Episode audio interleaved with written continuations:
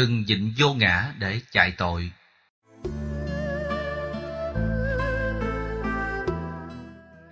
Gần đây, tôi có đọc trên báo nước ngoài một câu chuyện nói về luật pháp ở Thái Lan.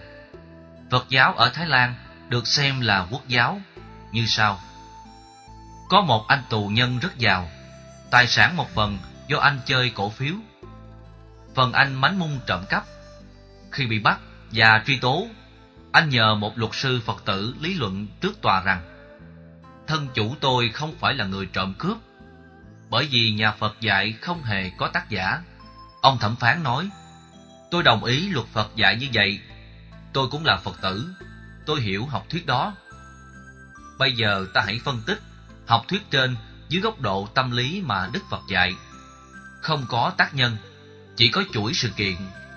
Tương tự, không có người đã ăn cắp, mà chỉ có sự kiện ăn cắp. Không nên hiểu về mặt hiện thực rằng người trộm cắp không có đủ lý do để bị cầm tù. Luật sư vừa nhận ra sự ứng dụng của học thuyết vô ngã trong tâm lý trị liệu đối với nạn nhân, chứ không nên áp dụng cho tác nhân. Trên thực tế, thì ông thẩm phán yêu cầu chọn lựa. Chủ nhân của ông phạm tội ăn cắp. Nếu nói không có người ăn cắp, mà chỉ có bàn tay ăn cắp và sự kiện ăn cắp, tôi xử tội và giam tù bàn tay bằng cách chặt đứt bàn tay rồi bỏ tù ba năm. Thay vì giam thân chủ của ông ba năm, ông chọn cách nào? Luật sư biện hộ lặng người, không nói lời nào.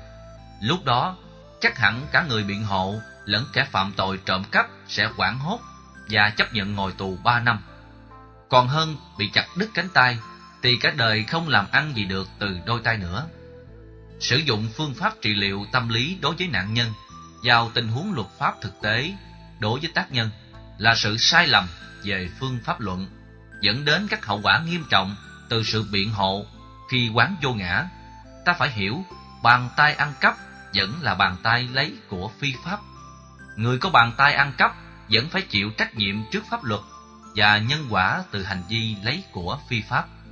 Những người tạo ra khổ đau cho người khác thì không được quyền quán như thế. Vì như vậy sẽ trở thành ngụy biện, không thừa nhận lỗi lầm của mình. Nếu những người đã gây ra tội lỗi mà nghĩ rằng không có tác giả, nghĩa là tôi không phải là tác nhân. Rõ ràng là thiếu trách nhiệm đạo đức trước pháp luật.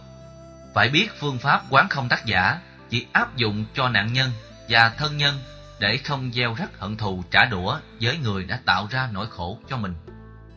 Còn những người lợi dụng vào học thuyết này biện hộ cho họ để khỏa lấp sự thật sẽ gây ra tội lỗi nhiều hơn.